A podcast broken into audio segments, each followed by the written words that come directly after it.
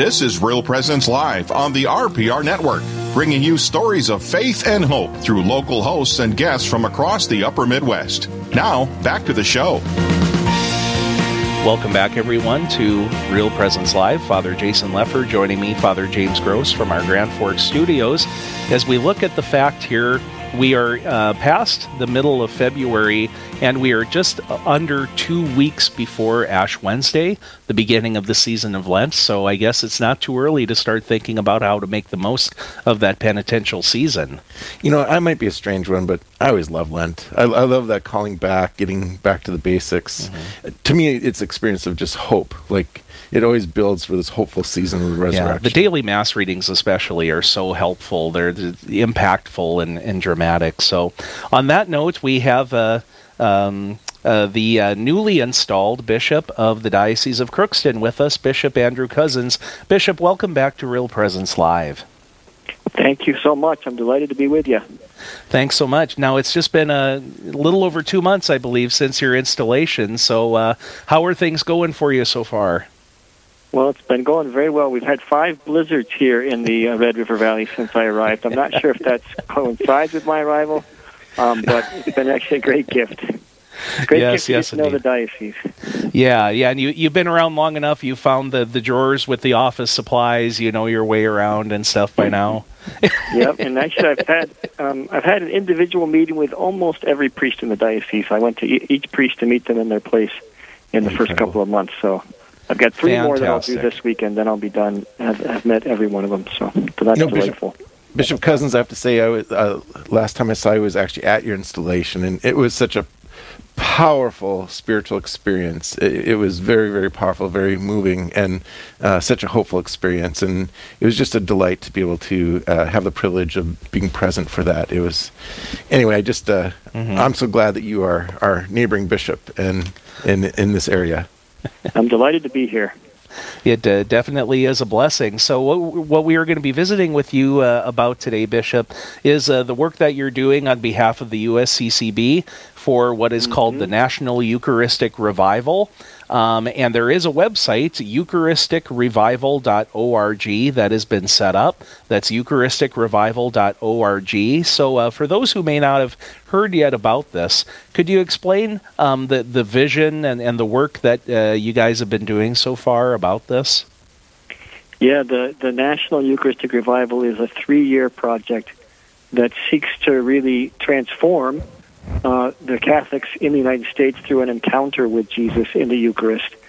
Uh, all of us are aware of the kind of dramatic statistics about um, faith in the real presence of Jesus in the Eucharist, and this uh, kind of scary statistic that almost two thirds of Catholics don't believe in Jesus' presence in the real presence, in, in Jesus' real presence in the Eucharist, or at least don't understand it, right?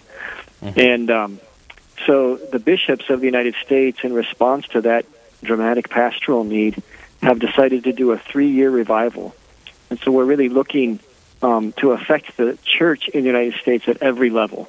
We're going to start with what we call a diocesan year, which will begin on Corpus Christi this June.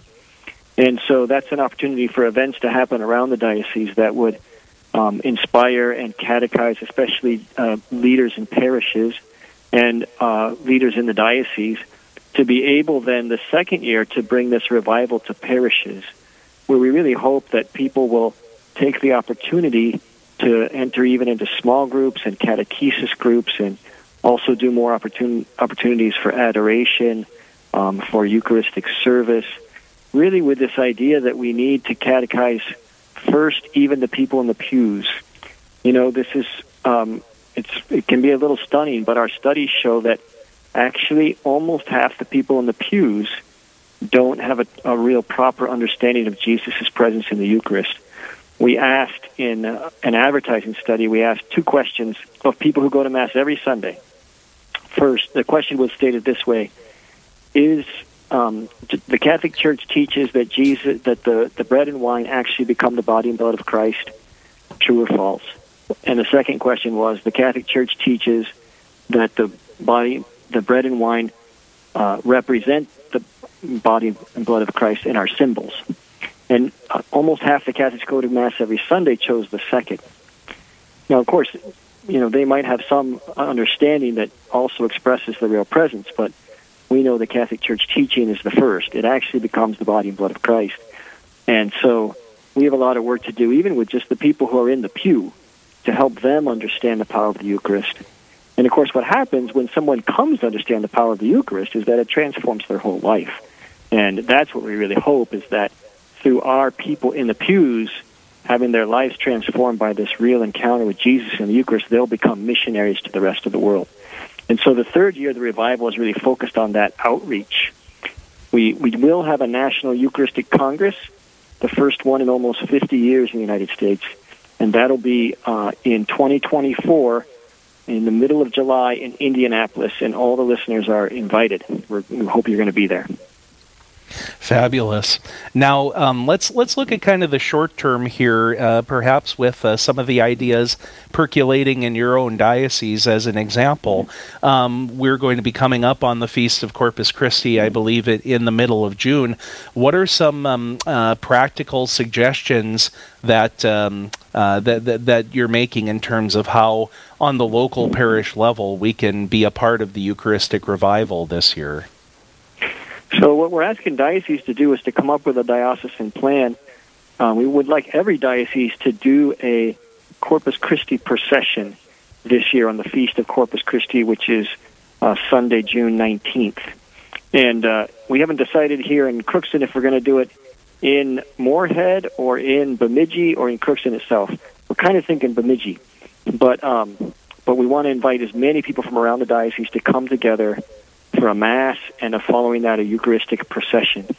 And of course, the Eucharistic procession is a beautiful way to give testimony to what we believe about Jesus in the Eucharist because nobody processes around and sings songs to a piece of bread, right?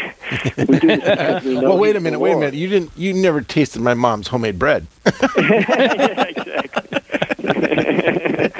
so we all know how ridiculous that is the point is, when people see us doing this, they understand that these Catholics believe something here that's that's powerful. I like to point out that Saint Elizabeth Ann Seton, the very first American saint, was converted by a Eucharistic procession. She was an Episcopalian, and she was in Italy, and there was a Eucharistic procession that came in front of her house, and everybody around her knelt, so she knelt. And then she had an experience where she encountered Jesus in the Eucharist, and that led her into the Catholic Church, and she became a saint, our first saint in the United States. So these processions can be very powerful. But then we'll ask dioceses to kind of organize opportunities around the diocese uh, for Eucharistic devotion, for Eucharistic catechesis. The other thing we're going to do in the diocesan year is we'll be offering courses online for people who want to sign up to become a Eucharistic missionary. So you take you can take a course. It'll be a five or a six week course, and then you can you know actually become a Eucharistic missionary so the following year you can help in your parish, especially with the catechesis and evangelization of those who aren't yet fully informed. You know, Bishop Cozzens, there, there's, um, you know, obviously there's always pluses and minuses to everything, and and you know, goods and bads kind of thing. And it, it seems in my recent memory of my lifetime that there was kind of this emphasis, like for Catholics, like to be careful to not have a triumphalistic kind of approach. And and with your Catholic identity if, if you're showing it publicly it's it's like putting others down or so forth. And, and I think that, that might be one of the reasons why suddenly our, all these statistics are showing people have lost understanding of devotion of the Eucharist or the reality of the Eucharist or okay, so if I mean, there's probably a legitimate concern behind that triumphalism, but you just gave the example of Saint Elizabeth Ann Seton being converted by a Eucharistic procession. So, what um, I mean, what do we say to people when we say, oh? You know, when they, when they make that claim, like, "Oh, you, you Catholics are just kind of forcing your, your religion into our face or whatever," versus the beauty and the glory and the attractiveness of what we really do possess as Catholics. Yeah, I think I would say two things. One is I would quote Matthew chapter 5, where Jesus says, Let your light so shine before men that they may see good works and give glory to your heavenly Father. And he says, No one lights a lamp and puts it under a bushel basket, but they set it on a hill so it can be seen, you know? And uh, Jesus himself says, When I am lifted up, I will draw all people to myself. And so there is a kind of beautiful thing to hold up what we believe is true. And we're not we're not in that way trying to condemn other people and make them feel bad. What we're trying to say is, look, we've been given this great gift And we want the whole world to know about this great gift because it's a gift for the life of the world, as Jesus himself said, right? My flesh, is, this, this is my flesh for the life of the world. And so we want to hold that up. The other thing I don't think is, you know, uh, that word culture is such an important word because it's it's the air we breathe that forms us, right? And we live in a culture that is not directed towards God. And the church has always had a desire to influence and form a culture so that the air begins to invite people to turn towards God of a culture, right? And the root of that word culture is cult, which means worship, right? You know, in modern day English, cult is a bad word, but um, it tends to mean like you know a brainwashing or something like that. But in in in the in its root, it simply means worship. And at the heart of culture is what we worship. And the fact is, you know, we have parades for the Super Bowl and we have parades, you know, for Macy's and Disney and all kinds of things, right? And sometimes it's because we actually worship those things. And so yeah, we need to have parades for what's true and what we do actually worship, which is mm-hmm. Jesus and yeah. His Blessed Mother, you know? Right. It, it comes back to culture. the yeah, it comes back to the first commandment. You know, I am the Lord your God. You shall not have strange gods before me. And Father Lefor and I were talking about the sort of cult like following of certain things, like every year when the Super Bowl comes around. And, you know, it, this really uh, hinges on people's willingness to consider in their own lives what is front and center. What are they considering as God? Have they made some sort of idol that is not God? You know, um, in that place to take that place, and and how the Eucharist can kind of um, free us and, and and rescue us from and, that. And one simple practical expression is that how eager we are to wear our sports teams logos and our hats, our shirts, right, our everything, right. but how how careful we are to let anybody see that we might be identified as a Catholic you know. Right, right.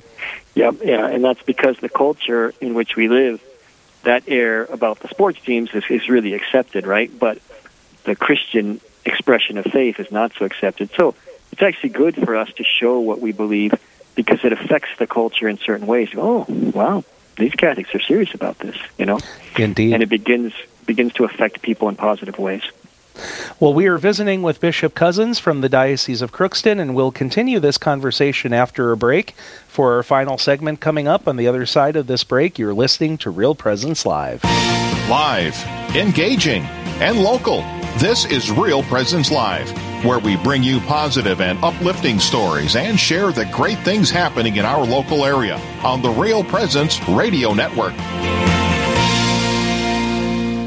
Searching for more great Catholic content?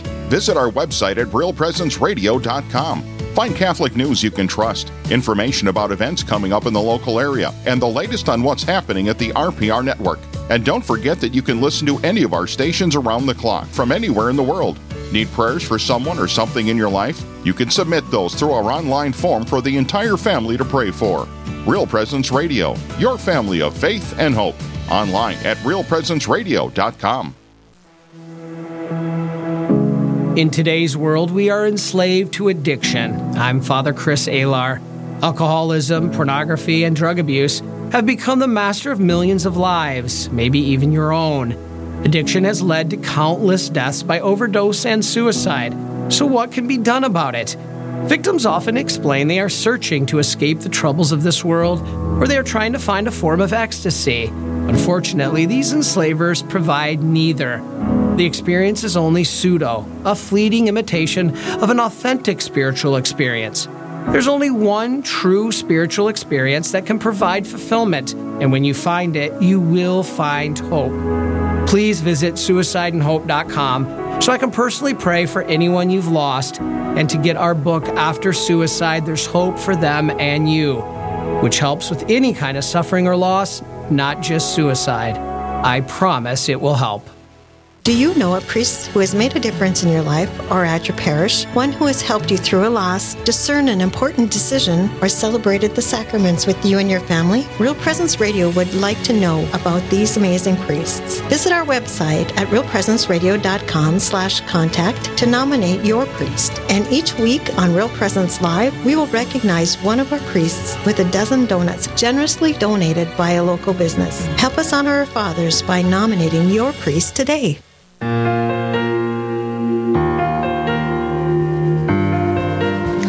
Welcome back to Real Presence Live. Father James Gross, joined by Father Jason Lefor, priest of the Diocese of Fargo, coming to you from our Grand Forks studios as we are visiting with Bishop Andrew Cozzens from the uh, Diocese of Crookston, Minnesota, our neighbors across the Red River.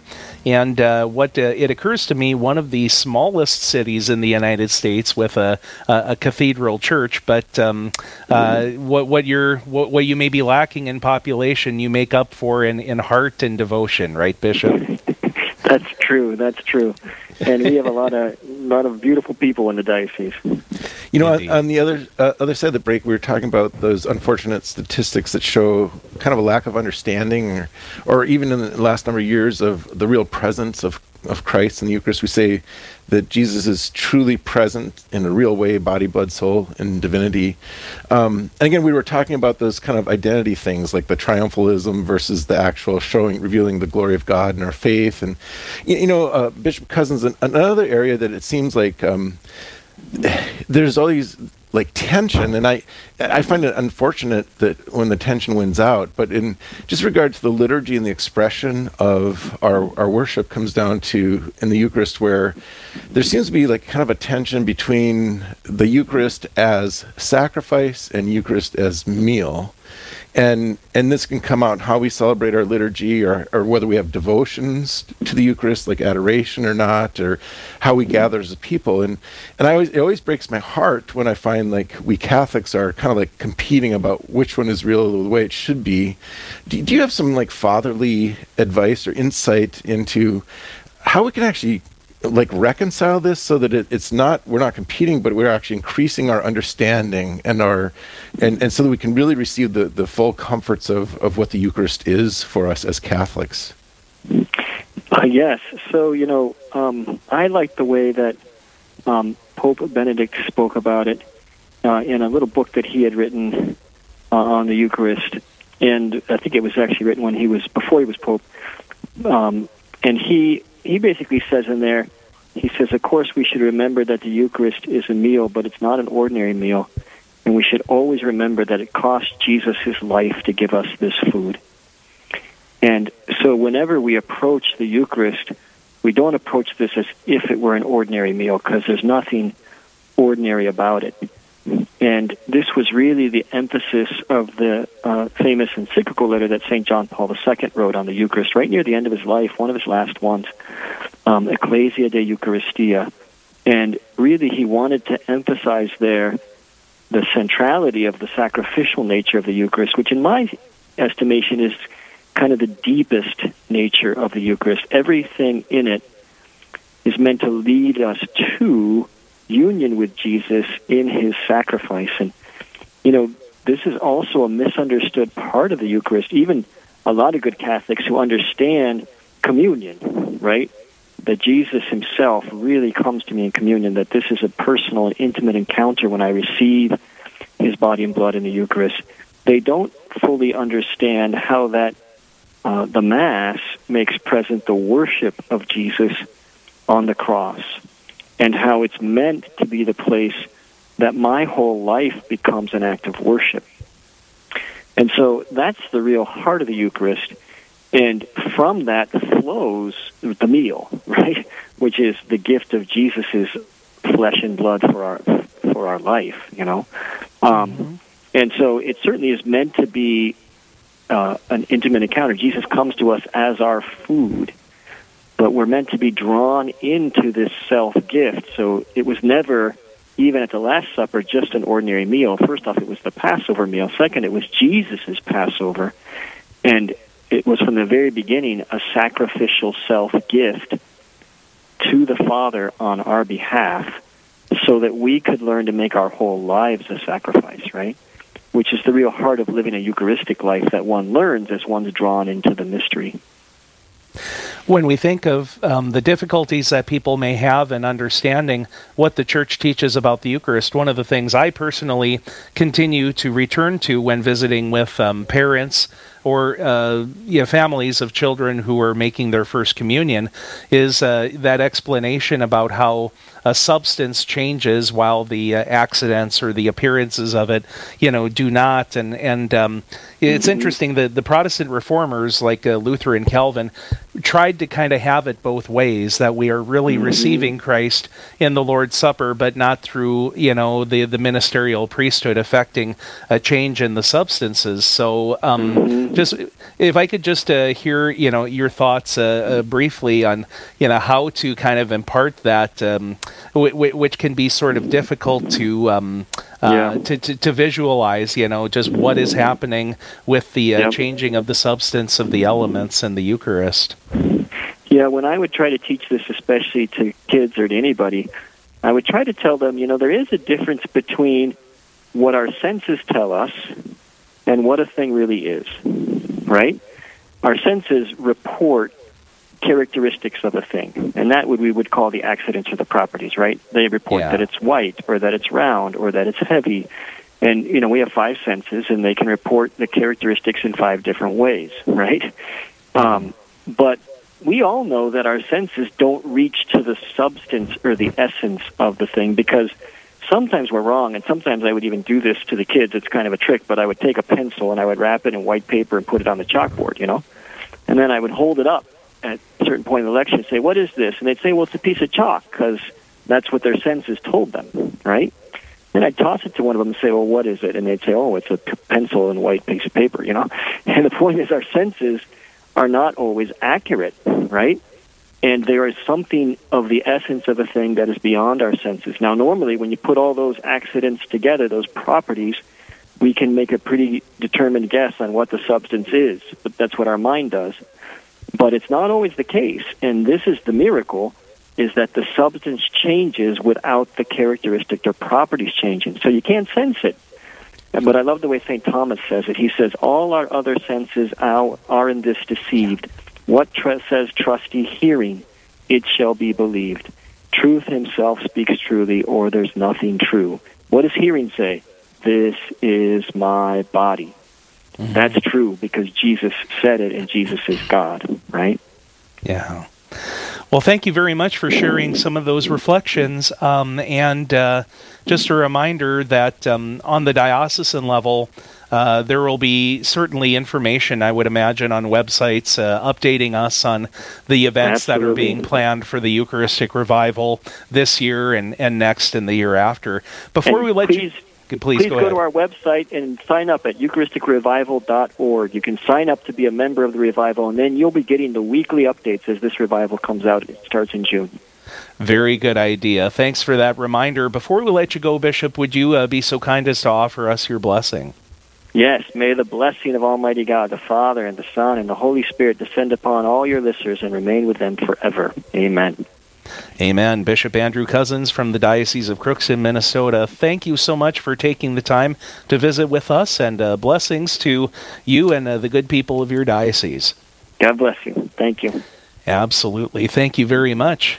Well, what a great uh, crowning way to cap off uh, a two hour program here today, Father. And uh, before we wrap things up, we need to hear from Eli down at Command Central with a preview of our next show. Hey, thanks, Father. Great show today. Got another good one coming up tomorrow morning, 9 to 11 a.m. Central, here on the Real Presence Radio Network.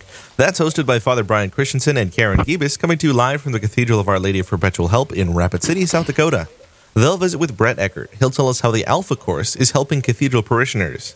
Then Ken, Ken Orrock will tell us how to change a cathedral into a basilica. Plus, Paul Quinn from the Western South Dakota Catholic Foundation will tell us how there's a new face in town.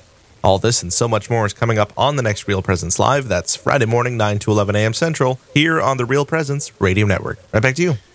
Eli, it's always such a treat to be to be with you and know that we are firmly in your your control down there, and you you won't you make us sound better. So as you're ensconced in your chair in the uh, in the studio, Command Central. Uh, Father you're Gross, too kind. You make it so easy. Father Gross, I wanted to just let listeners know in in my area that on yes. Sunday, February 27th, we are having our it, it's the closest we can do it to the Feast of Cyril Methodius, which is the February 14th. But um, we are having our traditional Czech pork and dumpling meal and oh, all the fixings, the, the kolaches, all of it, and and we're, we're, you know taking still the COVID thing into account. So it's going to be Sunday, uh, starting at uh, ten thirty in the morning, go from ten thirty all the way until we're out. And last year we ran out really quickly. We even so this year we're kind of doubling. The Get there deal. right away. But we're having two options. You can come in and sit in and dine in, or if you because of COVID concerns or weather concerns, you can stay in the comfort of your car and pull up and let us know, and we'll bring out the number of meals to go uh, that you'd like to have. But again, the, the traditional, um, you know, homemade dumplings and, and pork mm-hmm. and, and sauerkraut and uh, the the kolaches. And we actually have this year we have you can come and buy bags of kolaches. You can take those those home with you as well. So it's it's going to be a, a, wonderful meal there at St. John Nepomucene Catholic mm-hmm. Church in Pisek, North Dakota. That really sounds wonderful. Thanks so much for promoting that. And uh, we should mention St. Cyril and Methodius. They were I guess they were brothers, correct? And they're in in the ninth century.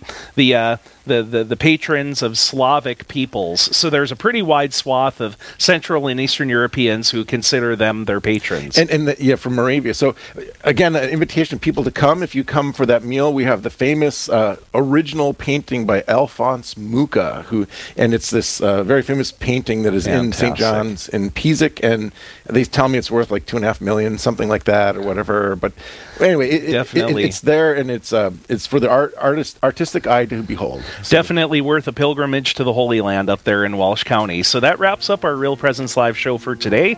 Stay tuned for more great programming on Real Presence Radio. Women Made New with Crystalina Evert is coming up next. Thanks for joining us, and blessings to you and your families. This has been Real Presence Live on the Real Presence Radio Network. Real Presence Live brings you inspirational stories of faith and a look at the good and holy things happening in our local area. Weekday mornings from 9 to 11 Central. Tune in for an encore of each show beginning Saturday morning at 6. Get the podcast any time of day or night at yourcatholicradiostation.com or on the Real Presence radio app. And remember, you can be a part of the conversation through Facebook and Twitter. Real Presence Live. Local, engaging, and live on the Real Presence Radio Network.